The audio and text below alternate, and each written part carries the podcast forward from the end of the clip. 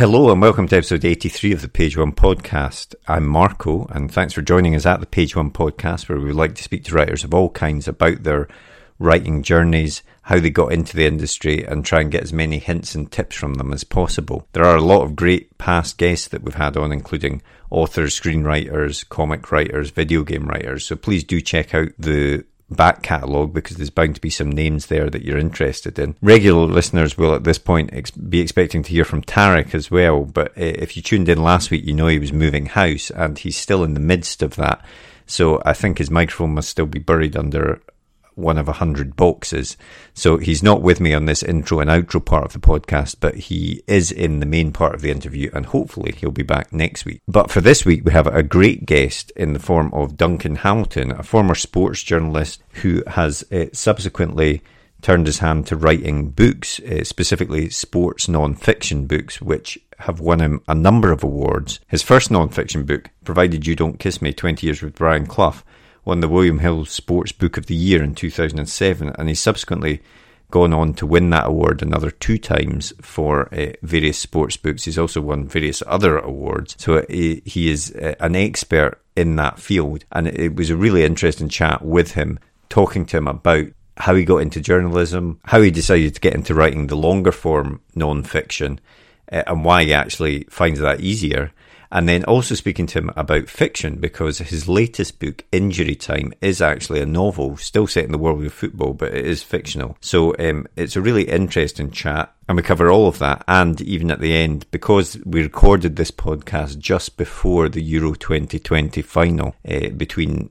my team Italy and Duncan's team England. So we uh, even chat about, about that at the very end of the podcast. But we'll get straight into the interview now after a quick advert for our writer's notebook, and then I'll be back at the end of the podcast with a bit more chat and to let you know about next week's guest. The blank page. To some, it's terrifying, an obstacle to overcome. But we prefer to think of it as an opportunity, a blank canvas to be filled with all of the adventures and characters in our head. So, how to overcome that fear?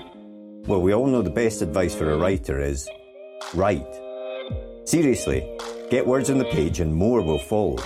But what about later, when you start trying to pull those threads of what you've written together? What about the character you wrote about way back at the start? Who was she again? What was she carrying? And where did she leave the MacGuffin that she now really needs in the third act? Think about all those top thrillers you like to read, or that amazing drama you just watched. What did they all have in common? Structure and planning. As aspiring writers ourselves, we've tried many different methods to try and organise all the thoughts about the stories we want to tell. We've been there searching for a piece of scrap paper to note something down, or making a quick note on our phone in between meetings. Or sometimes we'll make a note in whatever notebook we're carrying, or a document on our laptop so we don't forget that great idea. Let's be honest, it can all be a bit messy, and it's easy to lose track of everything. And that's when we realised it's not just a story that needs structure and planning, but the way we gather all of our thoughts about it as well. And so we made Page One. Page One is more than just another notebook. It's a place to put down all your ideas for your latest project, divided into easy to use sections that will help you plan your story, so that when that blank page comes calling, you're ready to answer. And then afterwards, once it's written, we realised you need to plan how to let people read it, so we included a section relating to submissions. Each one is designed for one project, whether you want to write a book, screenplay, a comic, or any other kind of story. We truly believe that when you use it, it will help you get to the main event, writing your story. So we hope this helps. We can't wait to read what you come up with. And remember, every story starts with page one.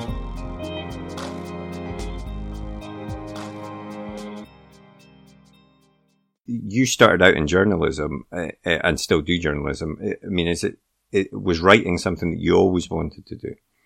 Yeah, I didn't think I could do. I didn't really think I could do anything else. Um, I never had any other job.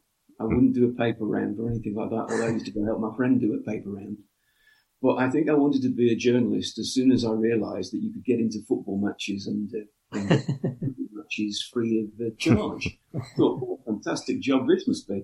So when I was um, when I was thirteen, the school had a um, had a kind of office uh, practice lesson, uh, which was typing, typing in shorthand and how to file and things like that.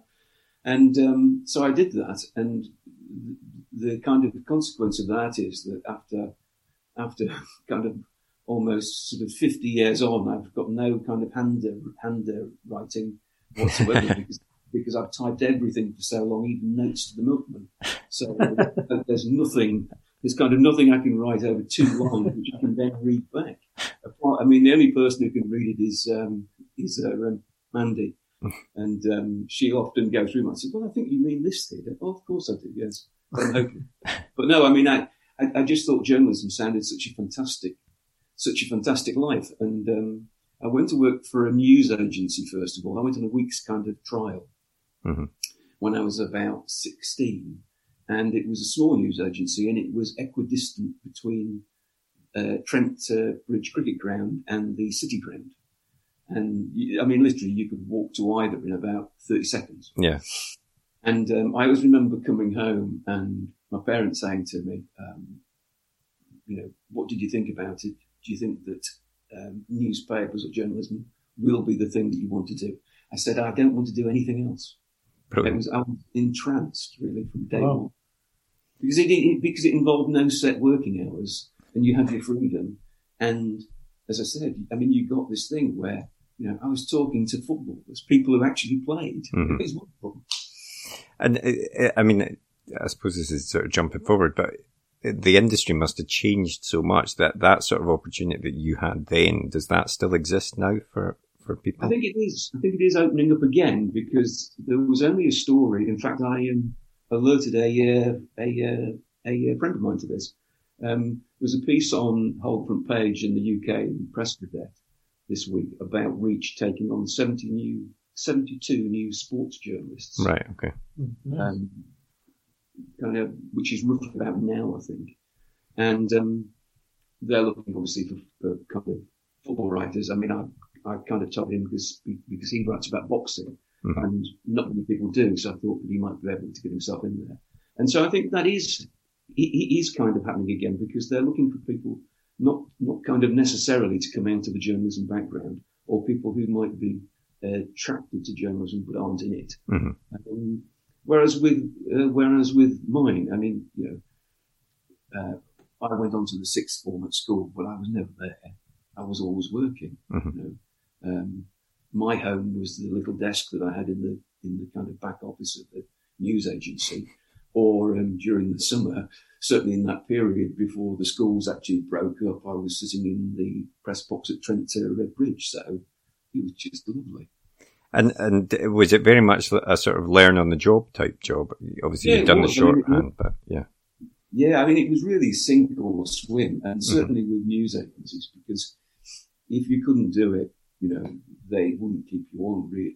Mm-hmm. Uh, but I was very lucky because when I first went to um, the news agency, um, Matthew Engel, who then later became the editor of Wisden, the Guardian cricket correspondent, um, has written several books. Um, he was um, he actually bought out the kind of sports desk and he was running it, and he stayed for a year. He was a fantastic help to me in terms of learning how to write and what to read and all those kinds of things. Mm-hmm. And you know, you say that it was it was a great job because there was you know you could work your own hours, etc. And there was the, all the freedom and the flexibility with that. But there must have been a lot a lot of deadlines. You know, the, the the flip side of that is you have to make sure that you're on top of your deadlines and and a lot of stuff coming last minute that you need to turn over quite quickly. Was that was that the kind of your experience of it? Was that quite stressful? Yeah, it was. I mean, to be honest with you, one um, certainly in the early days um, when I was covering Nottingham Forest and they were in the second division. Um, what was sorry, the old kind of second yeah. division. Um, we would get lots and lots of orders. So, you know, you would get 450 words from the Sunday Mercury in Birmingham, for example. You would get um, 300 words from the Sunday People, both in uh, London, and then you'd have to do a Manchester version if they were playing somebody um, from the north. Um, and you would be turning out an awful lot of copy mm-hmm. um, over a very quick period. I mean, the first one, I always remember I used to do the Sunday Express, and I used to try and do that right on the whistle. So I'd send them 400 words right, right on the whistle. Yeah, I mean that that must be uh, obviously sort of stressful at the time, but it, it's such a great skill to learn. I imagine that stood you in good stead as you moved into writing sort of non-fiction books and stuff as well. Yeah, and I think it was, to be honest with you, when I when I left writing journalism, I mean, I, mean, I didn't do that much writing for about ten years. I just went to meetings as a kind of newspaper manager. Mm-hmm. Um, uh, but kind of being able to know what journalists can do and what they can't do, and, and what what the deadline demands are. Um, yeah, that's I mean that was absolutely precious knowledge, really, and just I think it's just like anything else that the more you do it, mm. the, the, more you get used used to sort of doing it. Yeah. And the, the first book you did was, was back in 1988 um, about Nottingham Forest. And I, I did wonder what was the kind of impetus in wanting to write a book. Was it something you'd always kind of wanted to write, or was it just a natural progression of, of what was expected? Well, it's funny actually because I, um, the last literary festival I did, which was the last time I was in Leeds, was about March the first last year, and somebody actually brought that book um, to uh, be signed. And oh, nice, gracious! You've you know you've, you've done well digging it. and it was actually written. It was actually written in about two weeks um, because um, at that particular time there was a company which used to deal with um, deal with newspapers and really um, take their newspaper photographic archive and turn that into books that had some that had some words with it. And um, we did actually at the same time the Notts County reporter, who was Dave McVeigh, did Notts County, and the cricket reporter did did Notts um, cricket, um, and I did Forest. And of course, the advantage for the publisher was that he got free publicity in the paper. And at that time, the Evening Post was selling an awful lot of copies. But I thoroughly enjoyed doing it, and I always wanted, I always wanted to write books eventually. Mm-hmm. Um, but I never thought I would write non-fiction books. I was pretty dense, and I didn't have this thought about, oh, I could write a non-fiction book. But I'll just see if I can write some fiction. Yeah. yeah. You know, which which was just rubbish. so, so oh, well, that leads me on to my next question, which was obviously between that book and then provided you don't kiss me um, it, there was there was nearly a um, trying to do my maths here nearly a 20 year gap um, in, in, publication what what was it that that um, sort of brought you back to that longer form of writing well I, I, can tell you first of all the kind of reason for the gap is that you know that um, firstly my daughter was born and so you know then I decided um, I didn't want to go to London I didn't want to go and work in London. I did all the subbing shifts that mm. you have to do to get offered a job in London. And at the very point I was, a, I, um, I was expected to be offered a job, I thought, I don't want to do this. I want to stay in Nottingham. But the only way that you made any real money in provincial journalism wasn't by writing. It was actually by going into management. So I went into management. And so I was, you know, I was kind of organizing and meeting and doing meetings and all those kinds of useless things, which frankly you realise that you know 15 years of your life of life has gone mm. by and you're getting them back. Um, and I wrote quite when I did write, I normally wrote book reviews or I wrote about politics. And writing about politics was a total waste of time because nothing's changed really in, there, uh, in there, uh, that time. Uh, but provided you don't kiss me, just came about when we went off to um, uh, Mandy and I um, I was in Yorkshire then. I was the deputy editor of the Yorkshire Post, and um, we'd um, we'd um, kind of gone away for the weekend, and I was listening to the radio on Radio Four one morning, and they were doing a piece about a play about Brian Clough, which was on at the theatre, uh, uh, which was on at the Playhouse. And I said to Mandy, I said, "Well, we must go. I want to go and see it because I thought it was going to be about his life." Mm-hmm. Mm-hmm. And so when we went, and it wasn't about his life, and I left and said, well, you know, even if it had been about his life, no one else would have would have been able to kind of tell me things that that I that, I already know. Mm-hmm. Um, and she said, well, why don't you write about it? And so one morning, when she'd gone to to Morrison's to do the shopping, I I thought to myself, can I write the first page? Mm-hmm. And I wrote the first page, and then I left it there for two months. And I started. I, I can remember it vividly. I, I um, started writing it properly on September the 1st, and I finished writing the first draft, which is essentially what we got on December the first. Wow. Nice. And of course, it, it, then went on to have great success. It won the William Hill Sports Book of the Year uh, award, um, which you've won multiple times since then. But uh, how how did that feel? Uh, you know, for your first sort of non-fiction book to, to do that. It was remarkable, really, because I think everybody thought that day that Bobby Charlton was going mm-hmm. to win. Um, and then, oddly enough, when we got to the ceremony, Bobby Charlton was the first person that we kind of met. Mm-hmm. And lots of people from the Yorkshire Post had um, given me things for him to sign.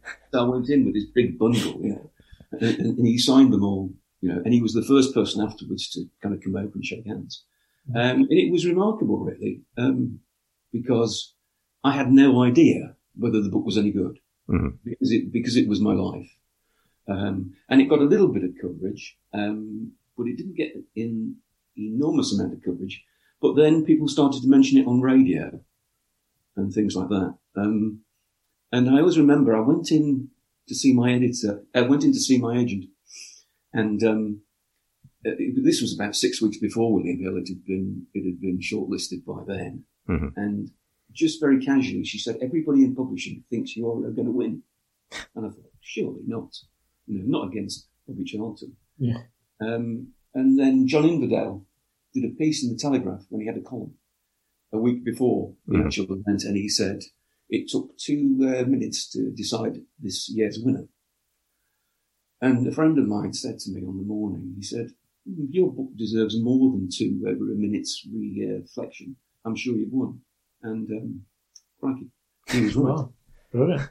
And and you mentioned having an agent there. Was that? Did you have an agent? Obviously, before the book launch? Did you write the book and then find an agent, or did, was it kind of? Yeah, and nobody knew I was no nobody knew I was writing the book. Um, I just sat down and wrote it. I didn't tell anybody. Mm-hmm. I mean, only Mandy knew that I was writing it, and I would write early before I went to work, and then and then when I came home at night.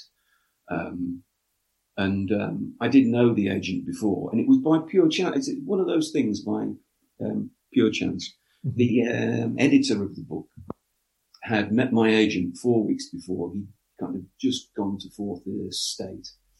And he said to her, if you get anything laddish, would you let me have it? any, anything sporty, anything laddish. And she went away thinking, because she normally does, um, she normally does fiction, um, women's fiction and things like that. And she said, well, I'm not going to get anything, mm-hmm. anything remotely laddish. And then literally, of course, I sent her this and said, look, this is this is what the book's about, etc. And she sent it off to him, and um, he he kind of read it over the weekend and bought it on the Monday. Wow! Wow! Brilliant. That's that's what you want when you write something down. Yeah, absolutely. Eh, um, and obviously, eh, that book's success clearly convinced you to to to sort of go on a go on a tear of writing non-fiction books because since then you've been pretty prolific. I mean, um, is it just something that you, you found that you enjoyed doing, writing in that longer form? Yeah, I think it is. I mean, I said to the Daily Express this morning, I've just done a piece for the Cricketer magazine, which is 2,400 words. That's 1,500 words for the Express.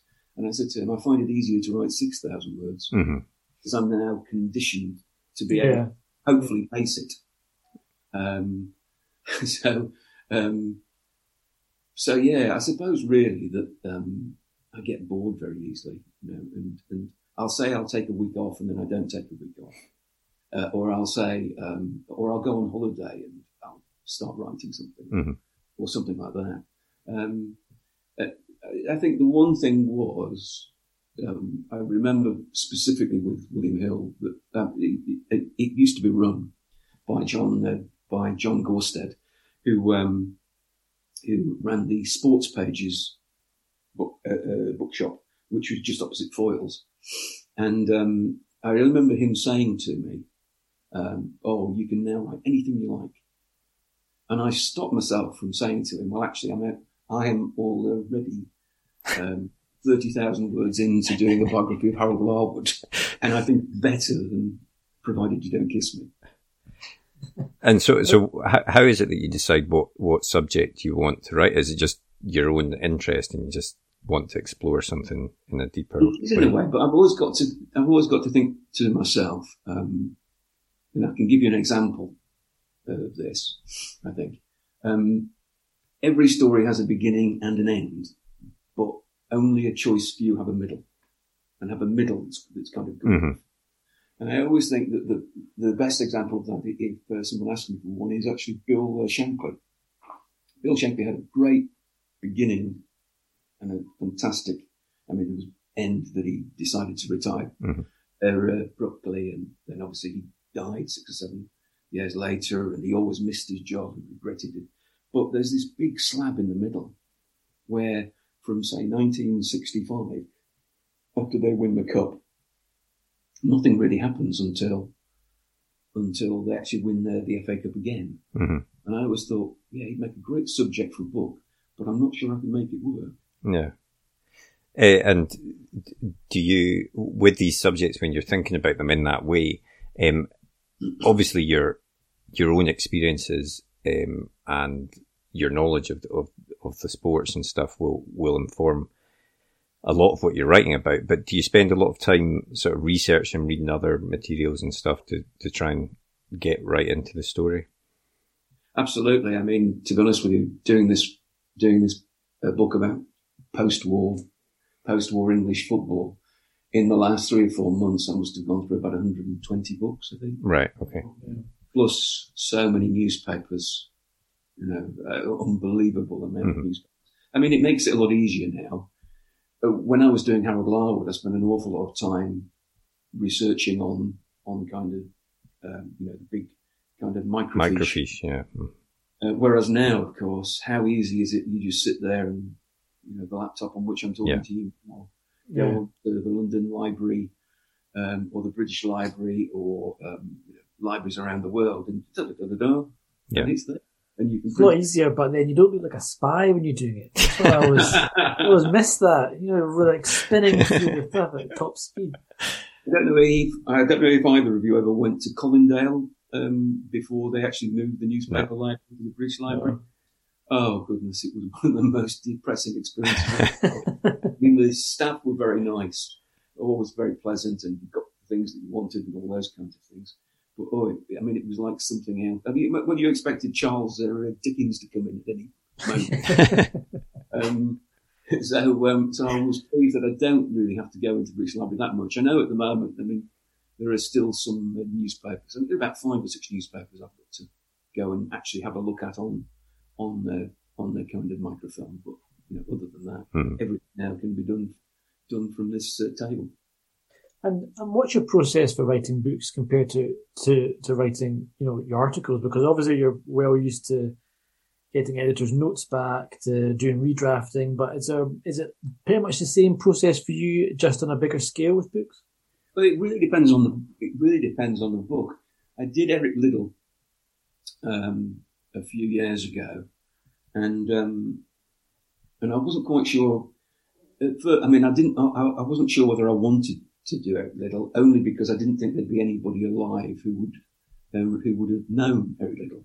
As it turned out, I ended up talking to the 99 year old man who was much fitter than I was, who had actually been uh, uh, who had had the bed right next door to Eric's Wow. and his wife, who also knew Eric, uh, obviously, obviously um, Eric's daughters, um, and survivors of the prisoner of war camp that he was in in in both um, um, well America, Canada, and here. I mean, there were loads of people about, but I knew that the the the, the, the kind of thing that I had to do because I couldn't see that I would have to start the book any other way, that I'd have to go to China and visit the camp. Mhm. But I couldn't do that. You know, it's, I mean, it, I mean, it was difficult enough to actually get into China then. Trying to get into Mhm. China now would be impossible. Um, but I had three, I had a three month wait before I could go. So I actually wrote, um, I'll, I'll, I'll probably get this wrong, but it'll give you an idea. I think I wrote chapters four, five, six, and seven. Right. And I wrote chapters two, three, and four. Then I wrote the first chapter. Okay. So it really, you know, I don't necessarily do things in a, I don't Yeah. necessarily do things in chronological order. Um, uh, and sometimes I will write particular scenes if they're very much in my mind, Mm-hmm. so that they're there when I get to them. And it also makes it feel as if you're actually working quicker than you are. It's a psychological, I suppose. But have you have you got like a a, a, a, a an outline or a plan of what you're, you know the order, the structure of what you're wanting to do Yeah, beforehand? absolutely. Yeah. I mean, I always work out what I'm doing because essentially what I'm what I'm trying to do is to is to work work work my way up to what I think the centre of the book is, and then to and then to work uh, uh, away from that towards to, towards the end. So it, it's the kind of three most important decisions you can make before you actually begin. What is what what is the beginning? Where do you see it ending? And what's the midpoint? Mhm. Yeah. Basically. And and now, of course, you've you've made the jump into fiction with your first novel, Injury Time. Um, so why don't you tell us a, little bit about what the book's about? Um, the book's about a footballer who um, um, leaves his former club after in in rather acrimonious circumstances, and despite the fact that he's a bit of a club hero because he scored the winning goal in an, in a cup final for them, and he goes to manage overseas, and when the club are really in trouble, um, the his kind of mentor is very ill and um, he's not been able to save um, um, uh, prevent them from kind of dropping down the table. And when he takes over the job, um, he has literally 12 or 13 games left to save them, and nobody thinks he will actually do it. And uh, what was it that made you want to write uh, fiction, make that move into fiction?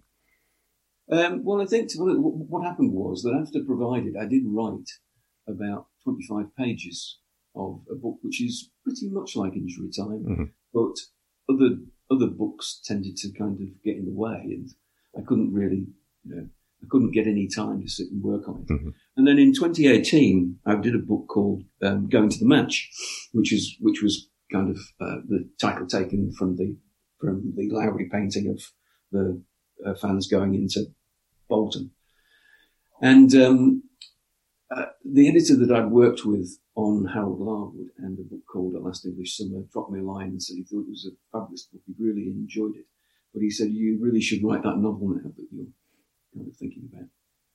And so I went back to it and um, agreed to do it in, agreed to do it in June or July 2019 but I had to finish a cricket book before. And Neville Cardus, the, the book Mhm. about Neville Cardus had just come out or was just coming out.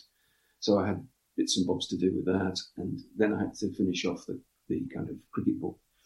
And so uh, I, I said to him, right, as soon as I've done this cricket book, I will, I will kind of write you the novel. And, um, and just by pure kind of, um, circumstance and serendipity that I was able to write the novel all the way through lockdown. I actually started it in the first week of March last year. Right. Okay. And I, I'm going to ask this question. It's probably a very ignorant question, but as someone who's not a massive football watcher myself, um, you know, football is a massive sport, and is it, I never seem to see that many fiction books told in that in that area. And is that something which you're surprised at, or you know, is there? Because it seems that there'd be a massive market that kind of thing, or, or, or is there a lot of books I'm just not aware of? They, uh, I mean, there are a few. Most of them have been celebrity kind of things where Yeah, Jimmy Greaves, the old Spurs player, did a couple in the 1970s because he wanted to try and follow. Do you remember Dick uh, Francis, who used to do all the racing thrillers? Yeah. Incredibly popular books. Um, and he wanted to have a go at doing that. And so, and, and Derek Dougan, the old Wolves and and um, Northern Ireland centre forward, did uh, did uh, the same. Brian Glanville, the Yeah. Sunday Times writer, has written a couple of fiction books, but I think it's very difficult to kind of kind of get inside football if if if you haven't worked covering it or or something like that. Mm-hmm. And and similarly, you you've kind of always got that problem with uh, football is that, or with a lot of football novels, that they don't use real teams. Yeah. So Yeah, they're- okay.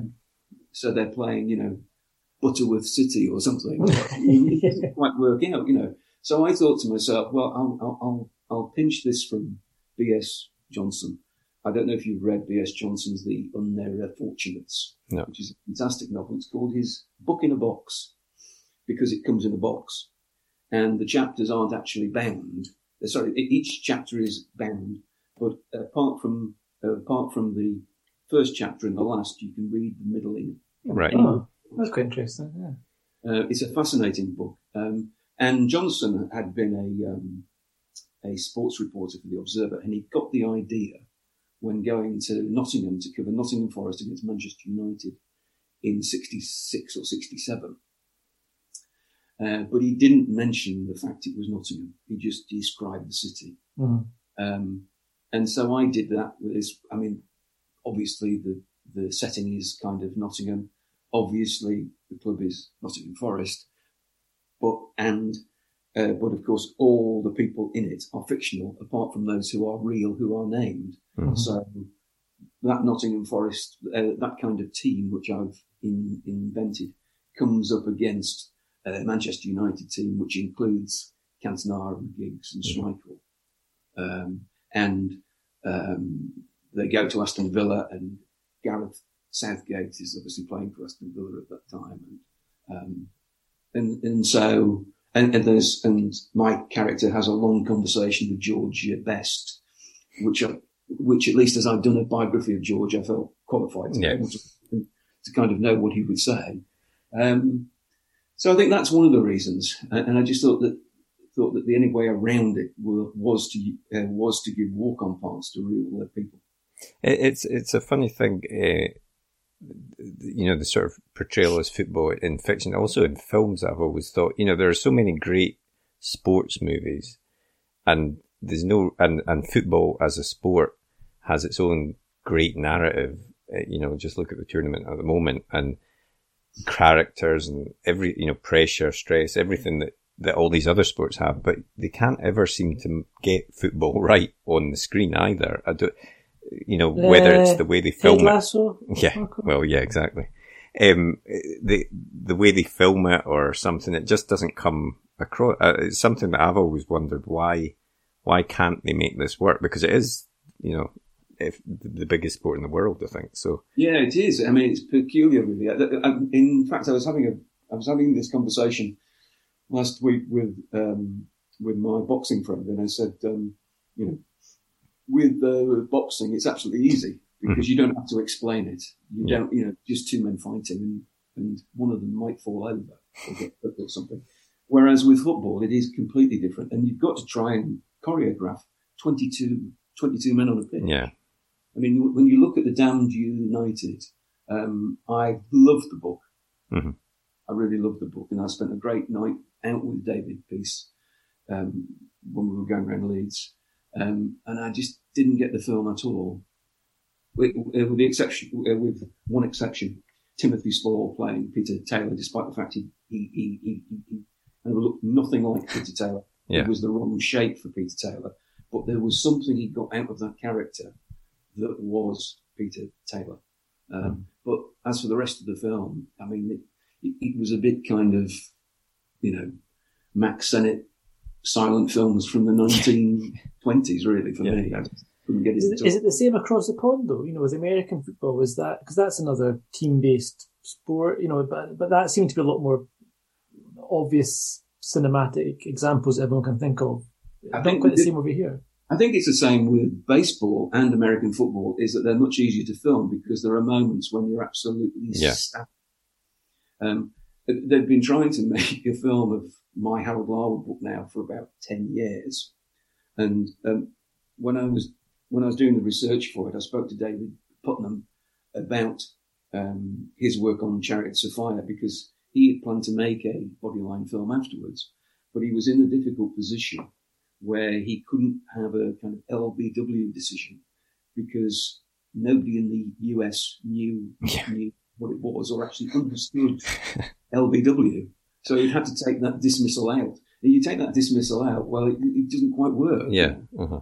Um, and that's the thing. I mean, cricket is also very difficult to kind of do. hmm No, it is. It's, I, I just wonder if someone will I'll crack it one day, but I don't know. Like, at the moment, I think that the most with actually, you mentioned Ted Lasso, Tarek. That the, the the actual football scenes look they're so obsessed with being on the pitch with the players, and it's almost like something out of FIFA. And uh, you know, it would be a lot better if they just put it like you would see it on TV and everything. It would look more yeah. realistic for a start, I think, because you don't actually see those angles in a real football game, so it doesn't yeah. feel real immediately. But mm. um, so uh, going forward, uh, are you are you wanting to write more fiction, or you said you're obviously working on a non-fiction just now, but yeah.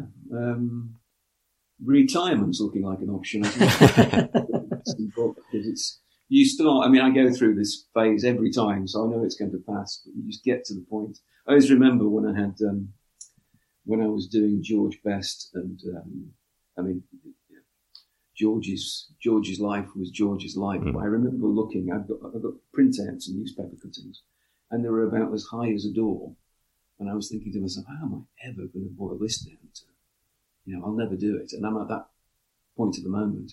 Mm. And then yesterday I was looking through some stuff from uh, the early 60s. I thought, yeah, do it this way, that way. So it comes very, I mean, you know, you kind of, you kind of get over, get over the high mountain and you get to see the distant scene, hopefully at some point. And how is it writing fiction compared to non non-fiction? Is it was it easier or did or it was liberating? Oh, really? Okay, that's it was correct because I didn't have to go and talk to anybody. yeah, I didn't yeah. to, I'm talking, I mean, what I've used, but, you know, there's, there's a thing, isn't there, where they say, um, um, all these characters are real except for those that aren't or something. Mm-hmm. And, and, so there are loads of little kind of football stories that I've heard, that I've tweaked and I've used. And I found that I only had to write for about three hours a day. Mm-hmm.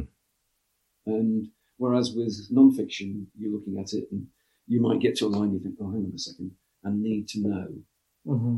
when so and so happened.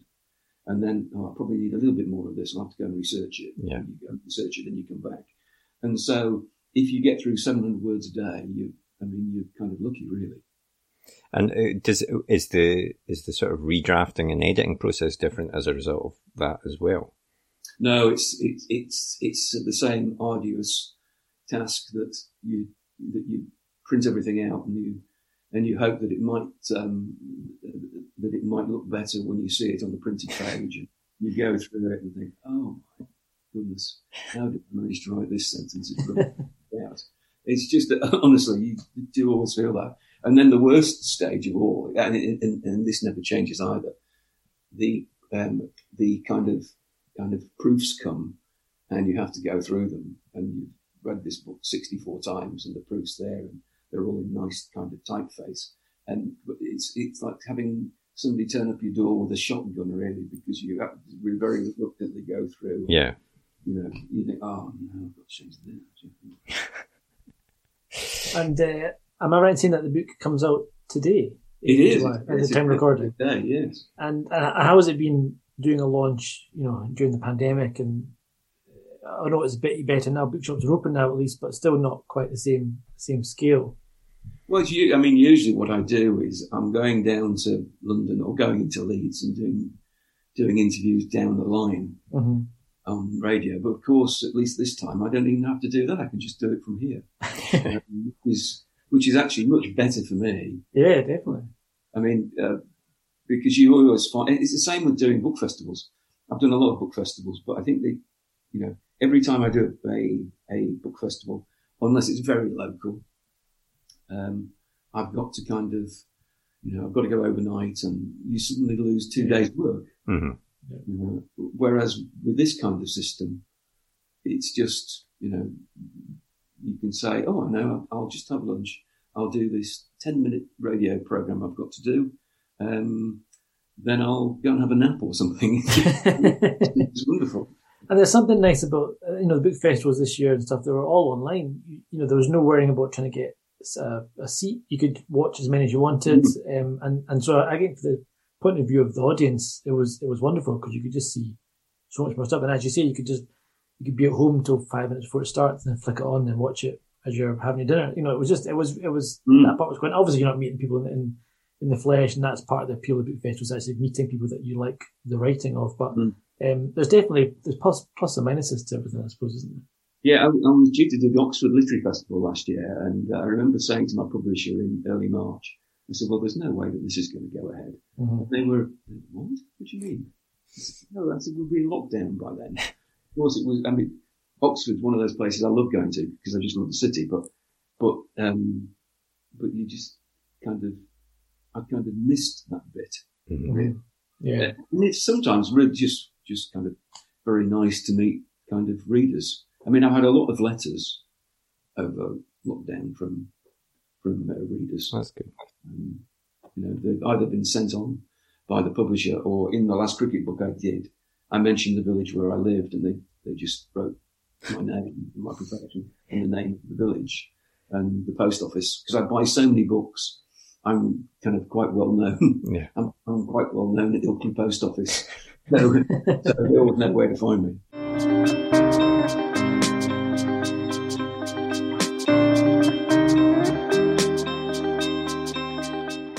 Was the last book that you read? The, the last book I read. Yeah. Yeah, I finished it yesterday. Actually, it's Jhumpa Lahiri's um, in their um, in their um, other words, which is basically about how she um, how she decided to write in Italian rather than English, and went to Rome and um, lived in Rome. uh, Um, early part of the last decade, uh, 2012, I think, and um, and it was odd because I'd, I'd, I'd just read her, her novel Whereabouts about you know, sort of two weeks, Mhm. two or three weeks earlier. And um, I just found, I mean, she was learning Italian from scratch and then writing it and then producing novels. So just uh, awe-inspiring, really. Oh, yeah. I haven't done good English yet. and uh, what about the last film that you watched? Oh, actually, uh, yeah, it was last week. Actually, it was um, Stalin's Terror. All right. It's about another. Uh, she's a writer and a university lecturer, and it's um, Emily Watson. All right. Okay. and um, it's set in the nineteen set in the nineteen thirties and forties, and she goes and um, um, well, she's kind of cancelled by the um, uh, by the Soviet Union, and she spends the next ten years in a prisoner of war camp, uh, and it's a true story. Yeah. Uh, And uh, what was the last TV show that you watched or are watching? Oh, I watch everything. I mean, one of my great ambitions, which will never now go, will never now be fulfilled, was to be a TV critic. All right. Okay. Oh, nice. Yeah. So, you know, because I thought, well, what's he doing? I remember once um, being at home and watching one of those schools programs where they used to do a kind of day in the life of, and um, the TV critic, I think of the Evening Standard then, it was, I think it was um, Jackie Stevens, and she was just, you know, she got up in the morning and she had a cup of tea and she, and um, then the, um, then there was a knock at the door and somebody, and this will kind of tell you how old it is you know, handed her a big envelope and inside was some kind of videotapes, which she could then go and sit and watch. The job that is. Sounds pretty good, right enough. um, so yeah, I mean, I do watch everything. Um, I mean, what are we watching at the moment? Um, let me see. Uh, we're on the last series of uh, um, Ozark. Oh, All right, nice. Yeah. um, big fan of that. Very much looking forward to the last season whenever it comes But on. obviously, but obviously, what I'm also, um, and I'm, I mean, frankly, I would just watch one after the other. I'm watching a Ken Burns documentary on Ernest Hemingway. That's Oh, excellent. It's absolutely fantastic. What's that on? It's on BBC Four. Ah, excellent. Need to watch that. And uh, the very, very last thing we always do is a quick fire either or. So I always say there's no right answer apart from one. Uh, and we'll, we'll start off with football or cricket. Both. uh, Brian Clough, Pep Guardiola. Brian Clough. He would TV. give far more stories. Yeah. TV or cinema.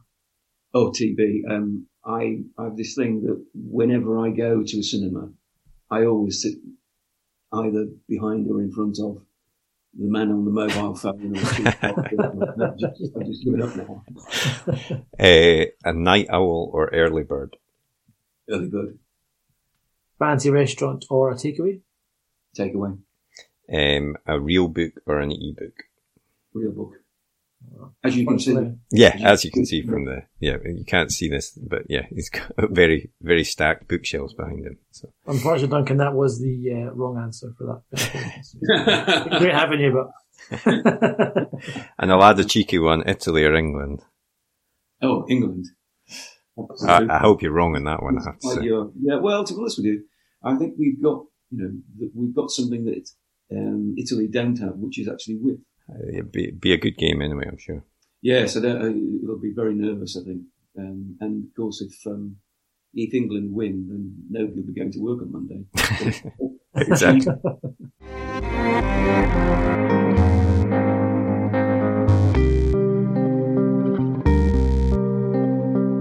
Well, thanks very much to Duncan for coming on to the podcast. I really enjoyed that chat, and I'm sorry that uh, you were wrong about the outcome of the Italy England match. Well, sorry, not sorry, I guess. No, but seriously, thanks very much for coming on to the podcast, Duncan. And as we said uh, during the podcast and at the start of the episode, his latest book is uh, the novel Injury Time, and that is out now. So you can go and pick that up, and we'll put links to his books so that you can buy them online if that's how you want to buy it. Now, this is the point where I would normally tell you about next week's guest, but we actually have a couple of potential guests for next week's episode, so I'm going to leave it as a mystery at this stage. But I can assure you that each of the guests are great and they'll both be on the podcast. It's just that we're not sure which episode we're going to release next week. So um, I can promise you it'll be an interesting episode, so please do tune in for it. Um, before we go, if you enjoyed the episode, if you could take time to give us a quick review and rating on Apple Podcasts or whatever podcast app you use, that would be amazing. If you, if you also if you enjoyed it, please do subscribe to the podcast so that you can always find out when we've got a new episode out. And uh, if you want to get in touch with us about anything, let us know your thoughts or suggest potential guests or potential questions, uh, then you can drop us a tweet at write underscore gear on Twitter or send us an email to podcast at writegear.co.uk. Otherwise, have a great week and we'll see you next episode.